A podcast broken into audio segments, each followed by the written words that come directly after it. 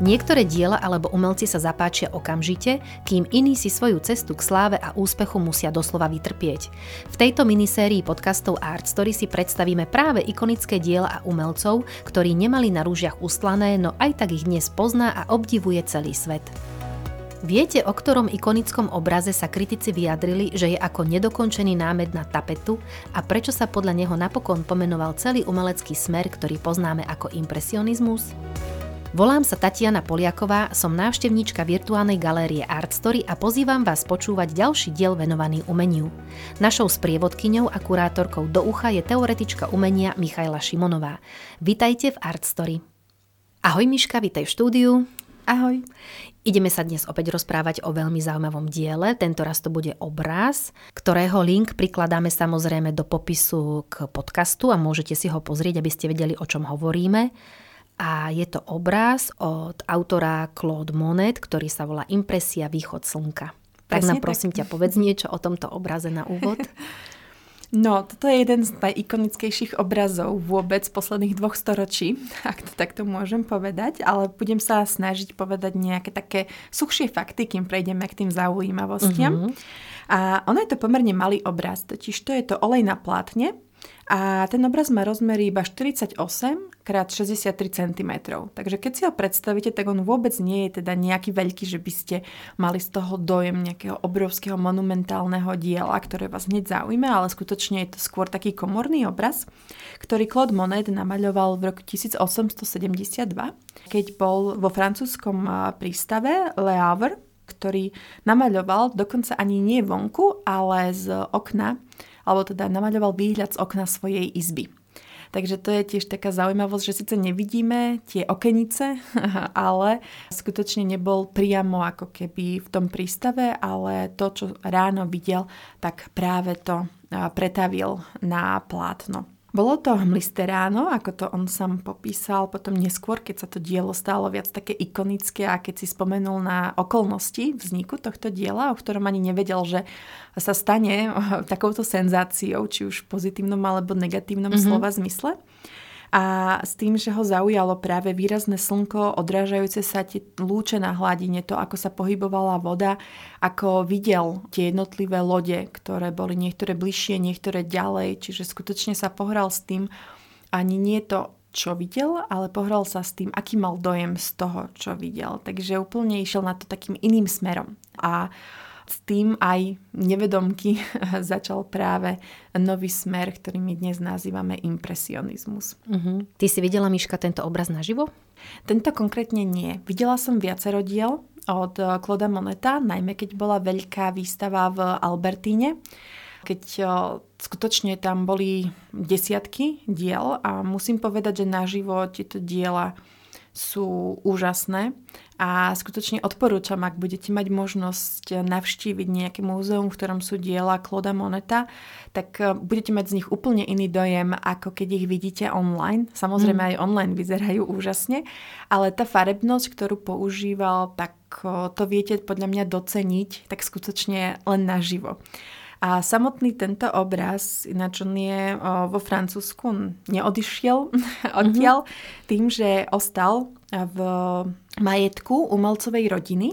Takže Monet sa s ním nerozlúčil a nepredal ho, minimálne teda vo svojej dobe a jeho syn ho teda daroval spolu s ostatnými dielami svojho otca do múzea Marmotan Monet, ktoré správuje cez 300 obrazov, takže skutočne úctyhodná zbierka jedného z najslavnejších umelcov vôbec. Mm-hmm. A tento konkrétny obraz na John bol aj ukradnutý raz mm-hmm. a teda chýbal nejakých 5 rokov, keďže bol ukradnutý v 85. a vrátil sa opäť až v 90 ale našťastie teda to dobre dopadlo a tento ikonický obraz je opäť teda k dispozícii. Ale videla som samozrejme veľké množstvo reprodukcií obrázkov mm. ešte ako tínedžerka, lebo skutočne tento obraz som mala v takej knihe Impresionisti, jednej mojich obľúbených a bola aj na prebale tejto knihy, lebo skutočne, ako sme povedali, je to taká, taká ikona. Mm-hmm. Prečo je taký dôležitý tento obraz? Prečo sa stal takou mm-hmm. ikonou? No ako som povedala, tak išlo práve o to, s akým prístupom ho namaľoval tento umelec. Že už nešiel maľovať to, čo videl, ale išiel maľovať to, aký mal dojem z toho, čo videl. A možno, že sa nám to nezdá ako veľký rozdiel, ale na tú dobu to bola taká revolučná myšlienka, pretože umelci boli stále skôr braní ako takí remeselníci. A vtedy sa začínala objavovať taká vlna, že tí umelci chceli byť e, viac videní ako individualisti, čiže hľadali nejaké nové formy, túžili potom, aby mohli vyjadriť ten svet okolo inak ako len nejakou presnou kópiou s eh, menšími zmenami toho, čo vidia. A práve impresionisti boli jedni z tých prvých. Aj keď máme viac realistickejšie také smery, ako napríklad Edward Manet, áno, ktorý, eh, keď si vezmeme napríklad eh, raňajky v tráve, ktoré je tiež také ikonické dielo, tak ono zase poburovalo kvôli iným veciam, čo bola napríklad nahota v takom kontexte, v akom bola. Ale Monet ich šokoval práve tou svojou maliarskou technikou.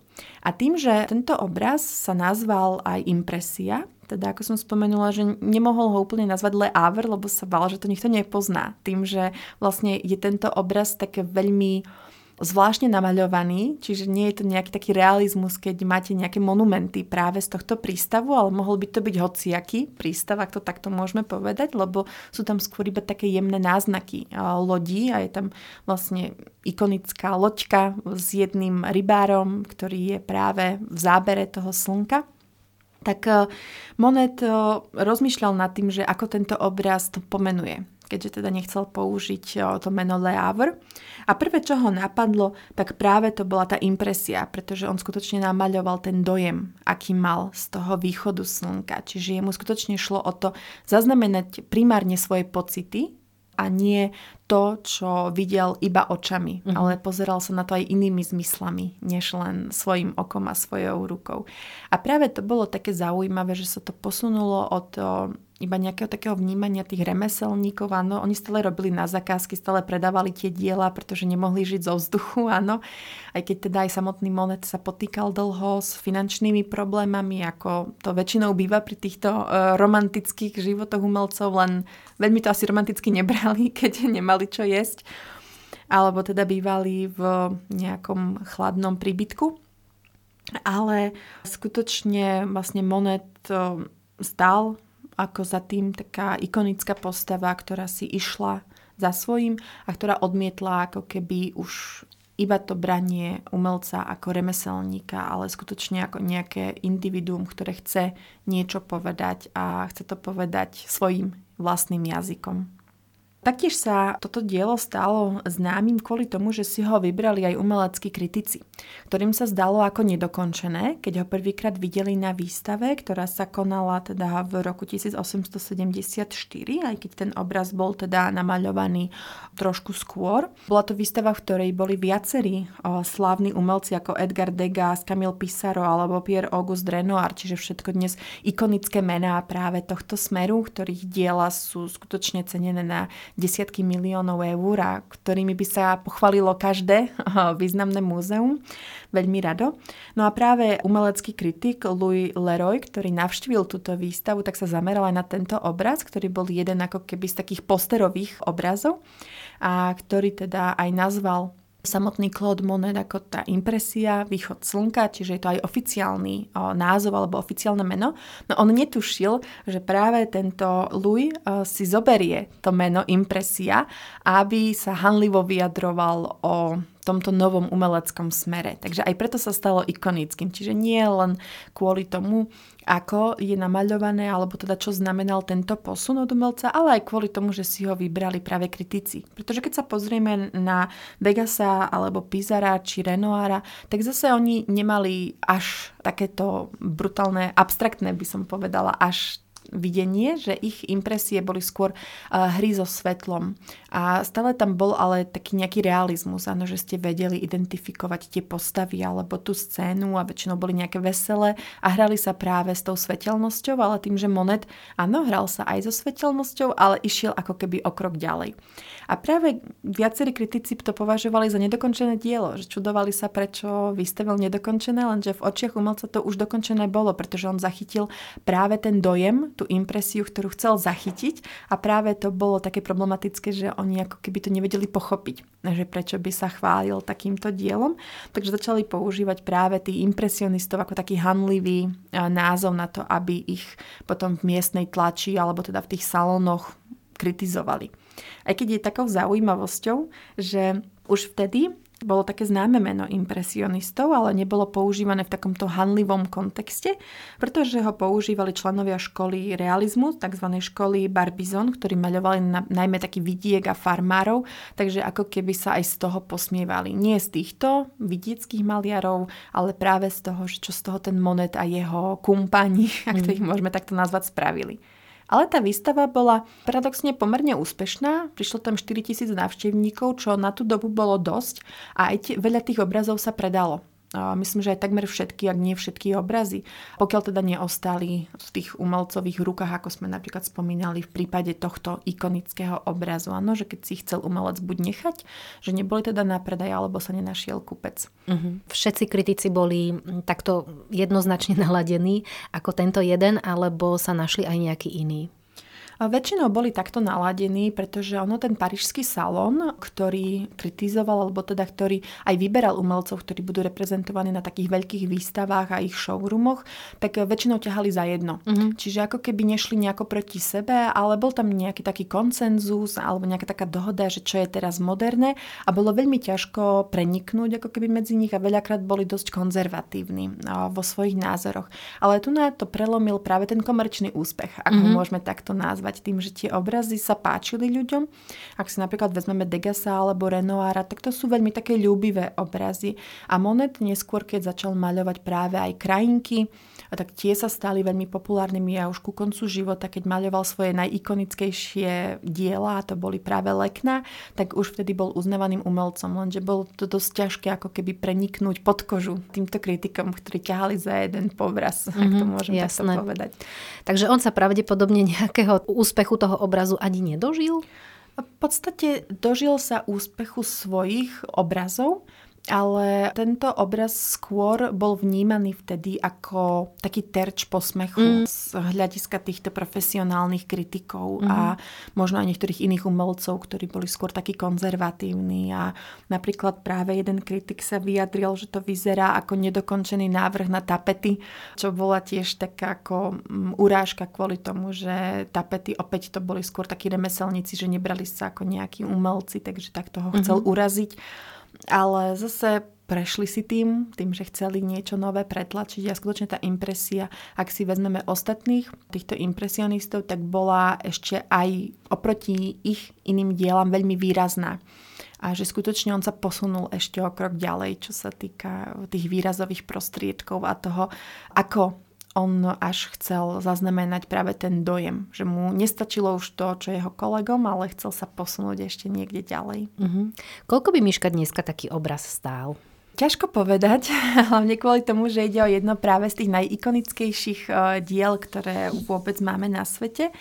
Ale ako odhaduje sa cena 300 až 350 miliónov dolárov, lenže ja si myslím, že ak by sa to dalo niekde do aukcie, tak ja si myslím, že by to mohlo byť pokojne aj viac. Vybehnúť vyššie. Mm. Áno, určite áno, pretože už len to, že to dielo stalo na počiatku jedného z najpopulárnejších smerov a impresionisti sa skutočne dodnes predávajú za veľmi vysoké čiastky, tak toto by bola aj veľmi dobrá investícia pre tých, mm. ktorí by si to mohli dovoliť a myslím si, že by to bola aj forma má určitej prestíže. Kedy by ten majiteľ mal skutočne jedno z tých diel, ktoré zaznamenalo vôbec začiatok nového umeleckého smeru. A to nielen impresionizmu, ale aj ostatných smerov, ktoré sa potom začali rozvetvovať v 20. storočí, keďže toto bola taká prvá lastovička, že tí umelci ako keby sa prebili tými lakťami cez tých kritikov a cez tie salóny, keď ukázali, že tým ľuďom sa to páči a že tí ľudia sú pripravení prijať aj niečo iné, a tí slavní zberatelia a skutočne preto bolo to dielo také prelomové, aj keď najprv si ho vybrali ako terč posmechu, mm. tak nakoniec sa situácia otočila a stalo sa terčom obdivu. Miška, a má toto ikonické dielo aj nejakú inú ako umeleckú hodnotu? Samozrejme, jedna hodnota je práve tá historická, ako sme vraveli, že bol to ako keby taký prelom od prechodu umelca ako remeselníka na prechod umelca ako niekoho, kto chce vyjadriť taký svoj názor na svet. A taktiež tam mohol byť aj taký opäť historický kontext, keďže toto dielo bolo namaľované tesne po porážke Francúzov vo vojne s Prúskom. A niektorí historici sa práve preto domnievajú, že tento obraz má symbolizovať takú nádej pre povojnovú regeneráciu krajiny. Tým, že v pozadí sú iba tie lode, tak to je preto také zaujímavé. A ešte aj tá umelecká hodnota, ak nehovoríme iba o tom, čo vidíme, ale možno to aj čo nevidíme, že ak by ste teda dali tento obraz, východ slnka, do čierno-bielej farby, tak to slnko vám zmizne. Aj napriek tomu, že keď si vygooglite tento obraz, alebo teda keď si to pozriete na linku, ktorý nájdete v tomto podcaste, tak uvidíte to, že to slnko je veľmi také žiarivé však a vás to ako keby vtiahne do tohto obrazu, ale pritom ono nemá vyššiu intenzitu farieb. Že to je taký technologický trik, ak to môžem takto nazvať a veľmi šikovne daný, pretože skutočne ak by ste si iba dali black and white alebo čierno-biele, východ slnka, tak tam by ste zistili, že to slnko zrazu zmizne. Takže máte také zatmenie, ale napríklad tie loďky, na ktorých je ten opustený rybár a ktoré sú také malinké, tak e, tie tam sú. A práve tie môžu byť považované ako za takú nádej, že to vybudujú opäť ako keby tí jednoduchí rybári, áno, a ľudia, ktorých o, teda mohol považovať Monet práve za nejaký ten základný stavebný kameň, ktorý môžu pomôcť tomu Francúzsku, aby sa opätovne vybudovalo na tú svoju predošlú slávu, keďže boli všetci impresionisti hrdí Francúzi a aj samotný Claude Monet maľoval väčšinu scenérií z Francúzska, má aj scenérie z Londýna a teda z Veľkej Británie, keď tam istý čas pobýval, ale myslím si, že to Francúzsko mu tak e, utkvelo a ostalo vlastne v srdci. S tým, že on to aj keď chcel pomenovať ten pohľad na Le Havre ako tá prvá myšlienka, pretože skutočne bol spojený, alebo teda chcel tam poukázať na to spojenie, že čo tam on namaľoval, tak nakoniec teda opustil od tohto názvu s tým, že si myslel, že mu to neprejde, ako keby. Áno, lebo ten katalóg, on nebol ten, ktorý tú výstavu nejakým spôsobom sám zostavoval, ale bolo to potrebné nejakým spôsobom pomenovať, ale s tým, že netušil, ako práve týmto jednoduchým pomenovaním impresia východ slnka začne takéto ikonické pomenovanie a ikonický umelecký smer. Ak sa chcete dozvedieť o umení viac, vypočujte si aj naše ďalšie epizódy vo vašich obľúbených podcastových knižniciach. Nájdete nás aj na Facebooku a Instagrame ako Artstory Podcast alebo na našej webovej stránke artstory.sk, miesto, kde príbehy ožívajú.